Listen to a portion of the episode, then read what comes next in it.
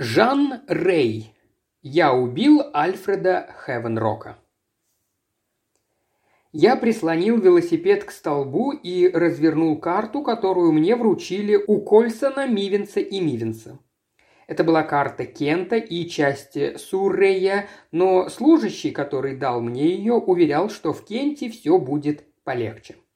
Он, конечно, соврал, потому что из всех, с кем мне когда-либо приходилось иметь дело – Жители Кента оказались наименее расположенными приобретать шеффилдские бритвы, мыльные палочки, флаконы с мягкой водой и все то, что делает лицо мужчины гладким и чистым. Пока из Лондона через Левишем я добирался до Сент-Мэри-Крей, карта казалась достаточно точной. Но начиная с Орпингтона я стал обнаруживать в ней массу пропусков и неточностей. Напрасно я искал Чесфилд, который служащий отметил на карте красным карандашом, чтобы уверить меня, что здесь пойдет бойкая торговля. К счастью, меня выручил худой и всклоченный незнакомец. Весь в траве и налипших комьях грязи он появился из густого кустарника, где, должно быть, хорошенько отоспался. «У вас не найдется огонька?» – спросил он, прикоснувшись к тому, что некогда было шляпой. Огонек у меня нашелся, о чем я ему и сказал. «Сигарет у меня тоже нет», – добавил он. Я протянул ему сигарету, зажег спичку, и он взглянул на меня глазами преданной собаки. «Вы здесь что-нибудь ищете?» – спросил он между двумя затяжками. «Чесфилд». «Вы пошли в противоположную сторону, но жалеть не стоит. Там слишком много идиотов. А это Раглтон». «Раглтон? Но на карте его нет». Это не обязательно. Немецкие самолеты сделали все, чтобы от него не осталось и следа. Вы прислонили свой велосипед к последним остаткам моего дома. Он повернулся, намереваясь уходить. Если вы приехали сюда что-то продавать, отправляйтесь лучше в Эльмс. Там люди немножко поумнее, чем в Челсфилде», — сказал он. «Значит, это все, что осталось от Раглтона?» – пробормотал я, поглаживая столб. «Не совсем. Есть еще дом мисс Флоренс Би, чудом уцелевший. Вы будете проезжать мимо него по дороге в Эльмс. Он стоит напротив кладбища. Дом сдается, но кому придет в голову его снимать?» Держа велосипед за руль, я пошел вдоль кладбища, изрытого вражескими бомбами еще более добросовестно, чем Королевская долина отрядом лорда Кернарвона. Я увидел мисс Би, прислонившуюся к ограде своего сада и ожидавшую, пока я подойду. Это была женщина лет сорока с лицом приятным, но несколько суровым. Она заметила, как я бросил взгляд на желтую табличку, прибитую к ограде, и улыбнулась. «Если вы из конторы по найму», – начала она. Я покачал головой. «Будь вы джентльменом, я попытался бы продать вам дюжину палочек для бритья», – сказал я, улыбнувшись в ответ. «Должно быть, возможность обменяться парой слов с себе подобными представлялась мисс Би нечасто.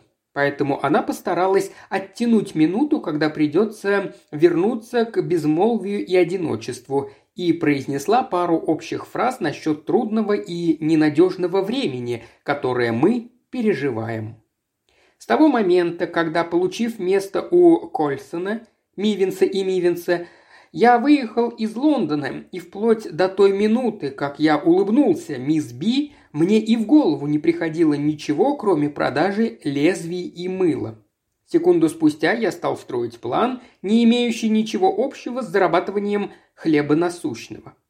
И в этот момент родился Альфред Хевенрок – я внимательно осмотрелся и покачал головой.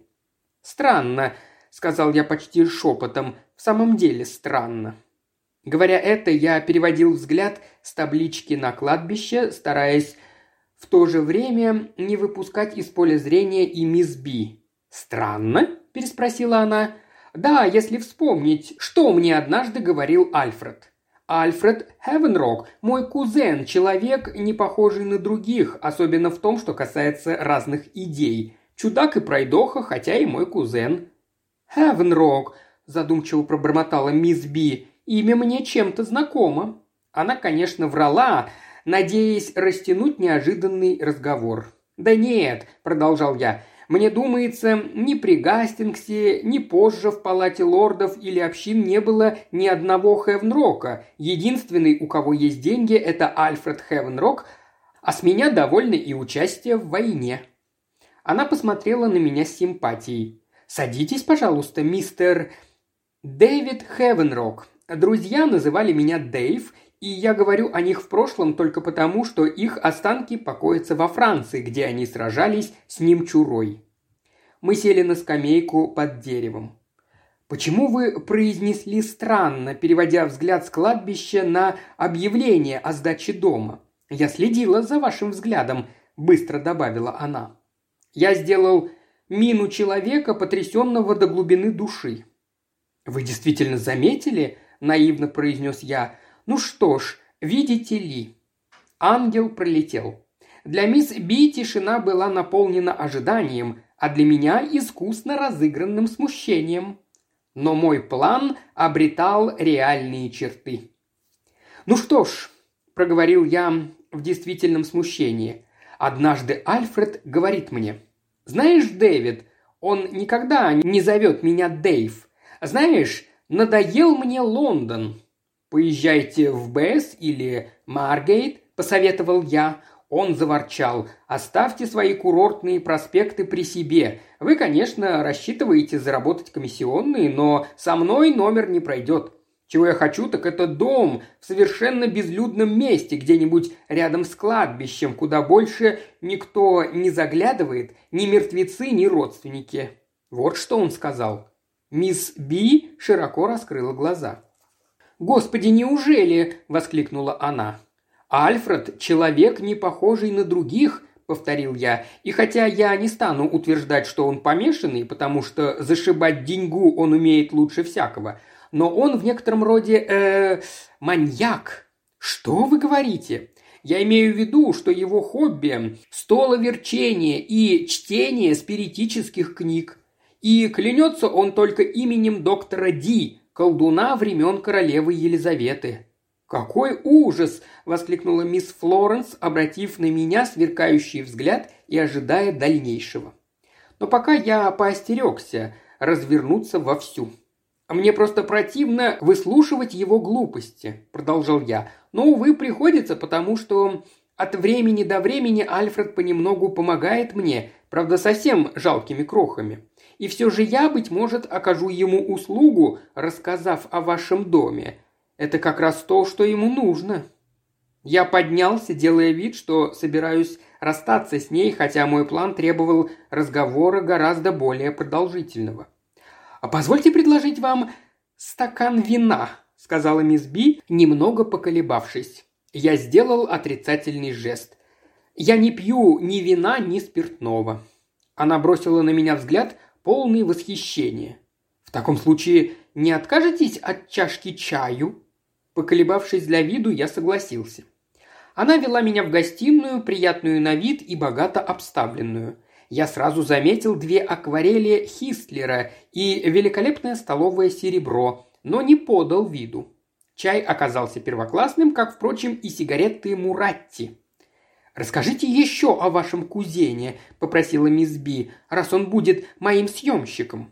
«Нет-нет», – воскликнул я, – «пока я вам ничего не обещаю. Альфред действительно человек необычный, и хотя он суеверен и верит в дьявола, не рассчитывайте выколотить из него хорошенькую сумму. Когда речь заходит о деньгах, он становится жестким и невероятно расчетливым.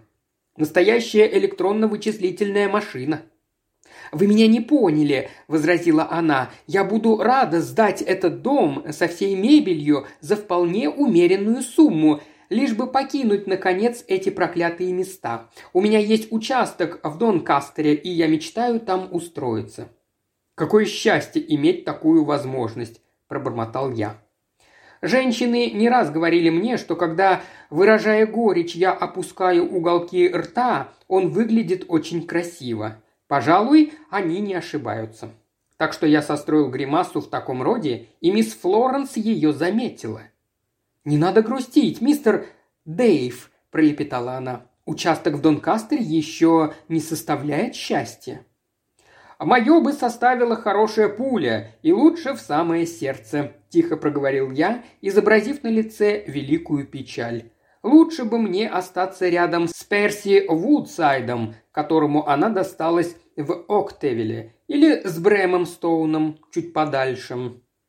Ни Перси Вудсайта, ни Брэма Стоуна не существовало на свете, и подобная пуля могла меня настичь разве что в результате невероятного стечения обстоятельств, ибо служил я в тылу, где был помощником фармацевта. «Не предавайтесь горечи, Дэйв!» – взмолилась она. Она погладила меня по руке. «У каждого свои заботы. Кстати, вы женаты?» Я пожал плечами. «Слава богу, нет. Я не мог бы предложить жене ничего, кроме любви и прозрачной воды, а в поговорке сказано, что для пропитания этого слишком мало. На этот раз я не соврал. Я видел, как она улыбнулась. Она была приятна на вид, и я не без удовольствия смотрел на ее рот, слишком крупный, пожалуй, на ее сверкающие зубы и темные глаза. И одновременно я любовался великолепной камеей, висевшей у нее на груди, которая стоила, должно быть, фунтов тридцать. «Расскажите о вашем кузене», – повторила она, сожалея, по-видимому, что разговор принял такой оборот. «Я не могу вам описать его. Он считает себя красавцем, но на самом деле отвратителен. Закрученные кверху усики, огромные рыжие брови и ужасные дымчатые очки. У него появилась брюшка, терпеть не могу толстяков. Руки у него всегда грязны, словно он только что рылся на чердаке. И, кроме того, он пьет. «Просто вы трезвенник», – улыбаясь, сказала мисс Би. «Это и объясняет ваше отвращение. Вам бы не помешало быть снисходительней». Если бы речь шла о виске или даже джине, еще ладно, но у него всегда в кармане бутылка Киршвассера. Что за ужас? И это еще не все. Если вы отказываетесь составить ему компанию, вы ему наносите смертельное оскорбление, ибо это единственное, чем он любит поделиться с ближним. Сколько страданий принес он мне, предлагая насильно эту мерзкую жидкость. Мисс Флоренс рассмеялась. Вы преувеличиваете. Если мне предлагают стаканчик свежего и ароматного киршвассера, я не отказываюсь». Я нахмурился с недовольным видом. «Не будьте злюкой», — сказала она игриво. «Э, «Не стоит судить других слишком строго. Нужно прощать им маленькие слабости. Разве у вас их нет?» Я проникновенно посмотрел на нее. «У меня они есть, и не только маленькие, но и большие. И это не просто слабости, это недостатки. Прежде всего я хочу, чтобы к мертвым относились с уважением и не нарушали их божественного покоя с помощью колдовства.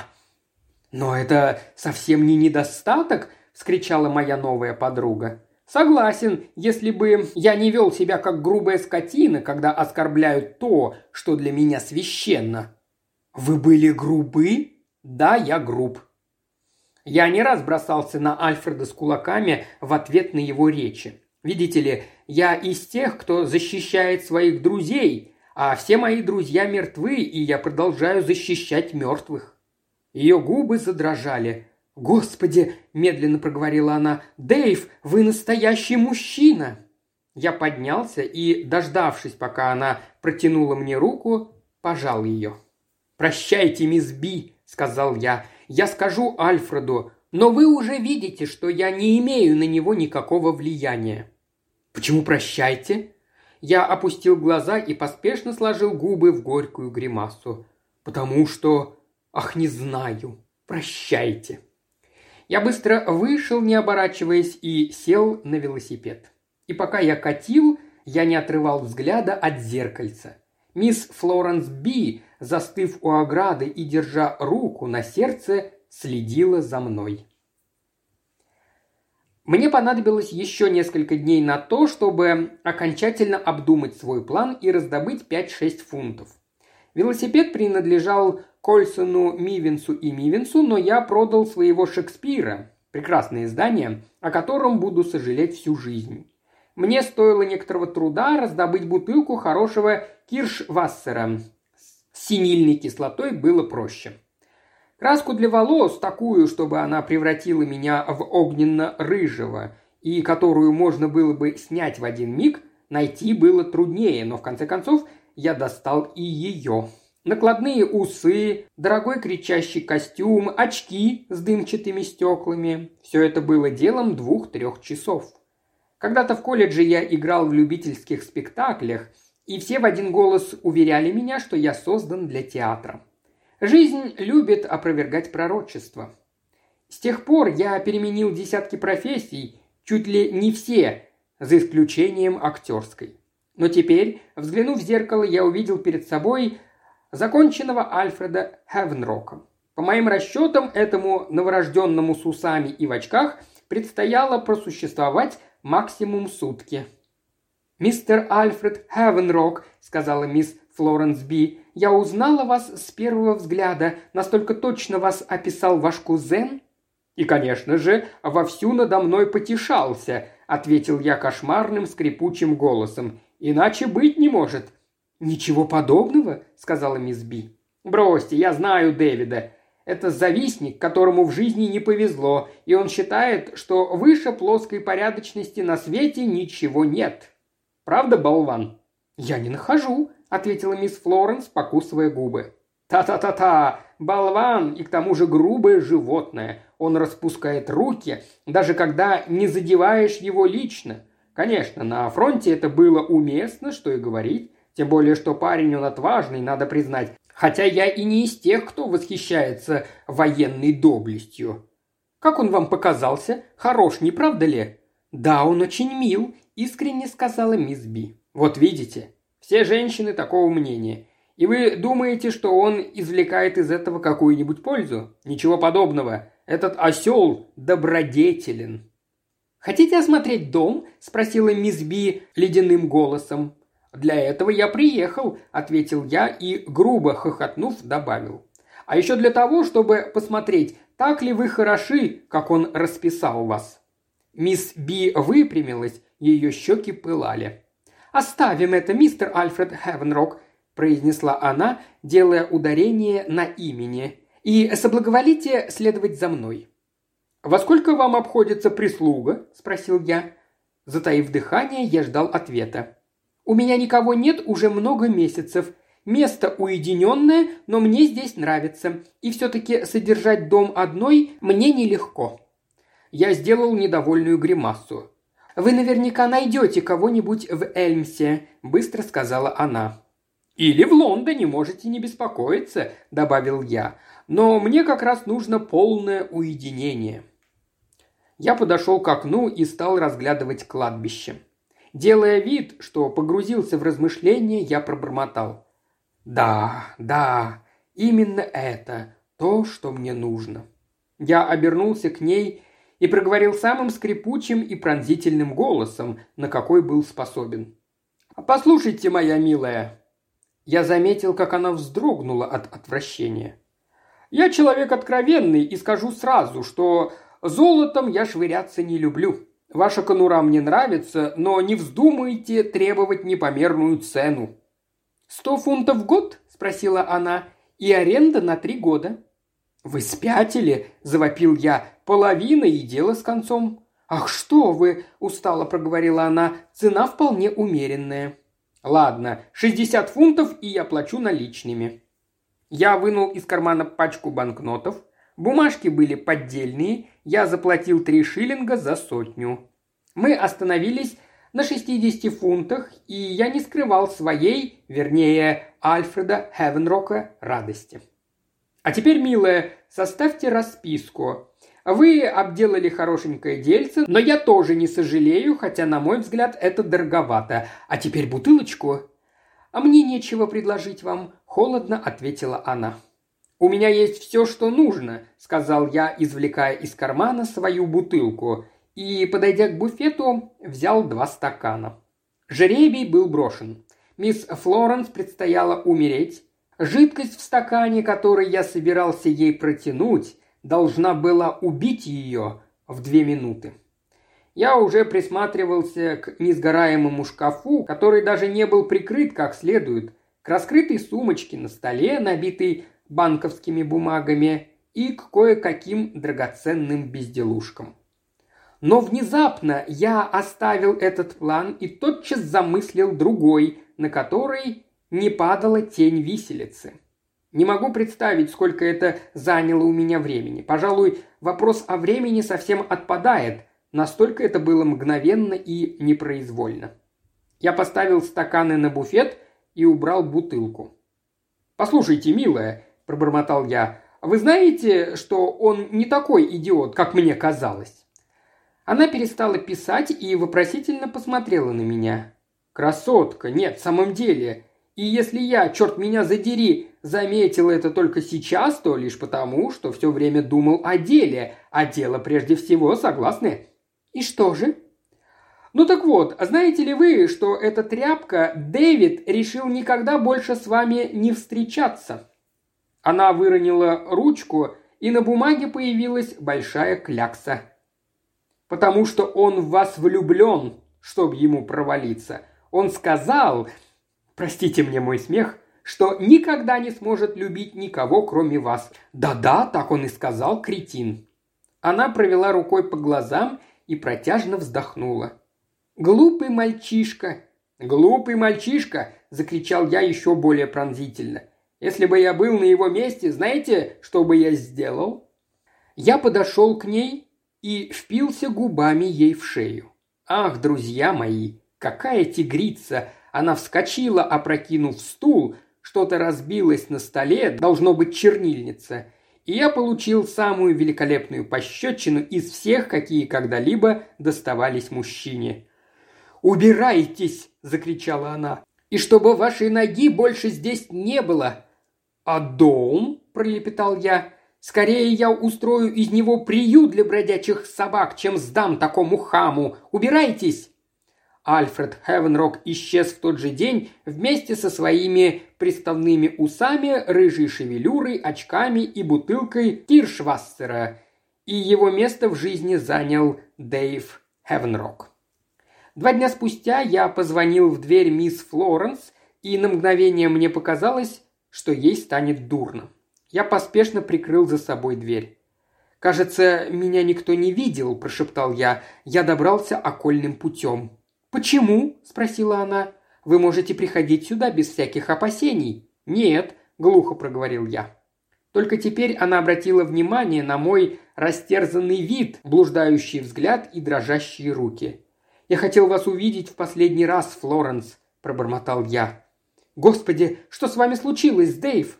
«Случилось. Позвольте мне задать вам вопрос. Единственный, но ужасный. «Нет-нет, я вас слишком хорошо знаю, вы не можете задавать таких вопросов». И она взяла мои руки в свои. Совсем тихо я проговорил. «Альфред сказал мне, что вы...» «О нет, господи, я не могу этого произнести». «Я настаиваю», — сказала она, и ее губы приблизились к моим. «Что он приставал к вам, что вы ни в чем ему не отказали, что... О нет, нет!» А вдруг я почувствовал прикосновение ее губ. «Он солгал, подлый подлец! Вы мне верите, Дэйв?»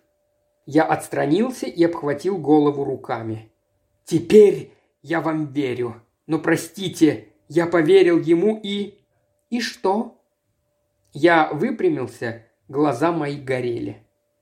Я потерял голову, кровь прилипла к лицу, я схватил со стола какой-то тяжелый предмет и ударил его. «И ударили его?» – как эхо отозвалась она. Он упал и не шевелился больше. «Он не шевелился больше?» – повторила она. Наступило молчание, очень долгое, невыносимо тягостное. Потом она громко всхлипнула и бросилась мне на грудь. «Мой любимый, мой прекрасный, ты сделал это ради меня!» Я мягко оттолкнул ее. Мне нужно уходить. Не жалей ни о чем, Флоренс, ибо и я ни о чем не сожалею. Пусть исполнится судьба. Прощай. Нет!» Она заперла дверь. Она задала мне лишь один вопрос насчет моего преступления и сделала это единственный раз. «Труп?» «В реке», – пробормотал я. «Ужасно, правда?» «Прекрасно». Я ожидал, что мисс Би предложит мне сумму, необходимую для морского путешествия, которое могло бы меня развеять. Ничего подобного. Несколько дней спустя мы отбыли из Раглтона в Донкастер и через три недели поженились. Никогда не было пары более прекрасной, более счастливой. Жена моя была очень богата и запретила мне искать работу. Год спустя у нас родился мальчик. Лайонеллу было год и десять месяцев, когда однажды Флоренс вернулась с прогулки в страшном волнении. «Дэйв, вы уверены, что Альфред мертв?» Я изумленно посмотрел на нее. «Ну, конечно, дорогая, почему ты спрашиваешь?» «Потому что я видела его?» «Невозможно». «И однако это так. Я шла вдоль кладбищенской стены, и вдруг открылась калитка, и он оказался передо мной. Это был он, рыжие волосы, противные усики. «Просто совпадение», – пробормотал я. «Нет, о нет!» Он ухмыльнулся и вдруг своим жутким фальцетом послал мне ругательство, страшное ругательство, которое я от него услышала в тот день. Мне показалось, что земля уходит у меня из-под ног. Я узнал, что такое настоящий ужас.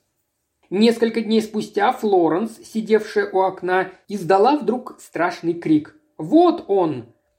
Наступили сумерки. В сгустившемся сумраке кричал Казадой. Я прижался лицом к окну. В вечернем тумане медленно удалялась едва различимая человеческая фигура – Альфред Хевенрок. Но сумерки и туман чаще всего обманывают наши глаза призрачными фантасмагориями. «Дэйв, любимый, я больше не могу. Он вернулся, он преследует меня, он требует, он угрожает. Я должна уступить ради тебя, мой любимый, ради нашего Лайонела. Я ухожу с ним. Я не верю, чтобы мы когда-либо увиделись. Да смилостивится надо мной Бог, твоя несчастная Флоренс. Три года назад я получил это письмо и с тех пор перечитываю его каждый день. Флоренс не вернулась. Она не вернется никогда. Я чувствую это. Я это знаю. Нельзя безнаказанно искушать дьявола. Лайонел растет, у него огненно-рыжие волосы и резкий скрипучий голос. Сколько не мой его руки горячей водой, они всегда грязные. Он очень злобен и страшно любит деньги. Единственное удовольствие для него – новые и блестящие шиллинги. Гуляя с няней, он всегда тянет ее на кладбище. Однажды у соседей угощали вином. Лайонел разглядывал бутылки и вдруг завопил «Дайте мне, дайте мне!». Он показывал на склянку с киршвассером, а его маленькие друзья зовут его Фредди. Почему? «О, мой прекрасный Шекспир, как жаль, что я расстался с тобой, и как громко звучат в моем уме, отданном во власть ужаса, твои глубокие и темные слова. На свете, друг Горацио, есть много вещей, которые твоей философии и не снились.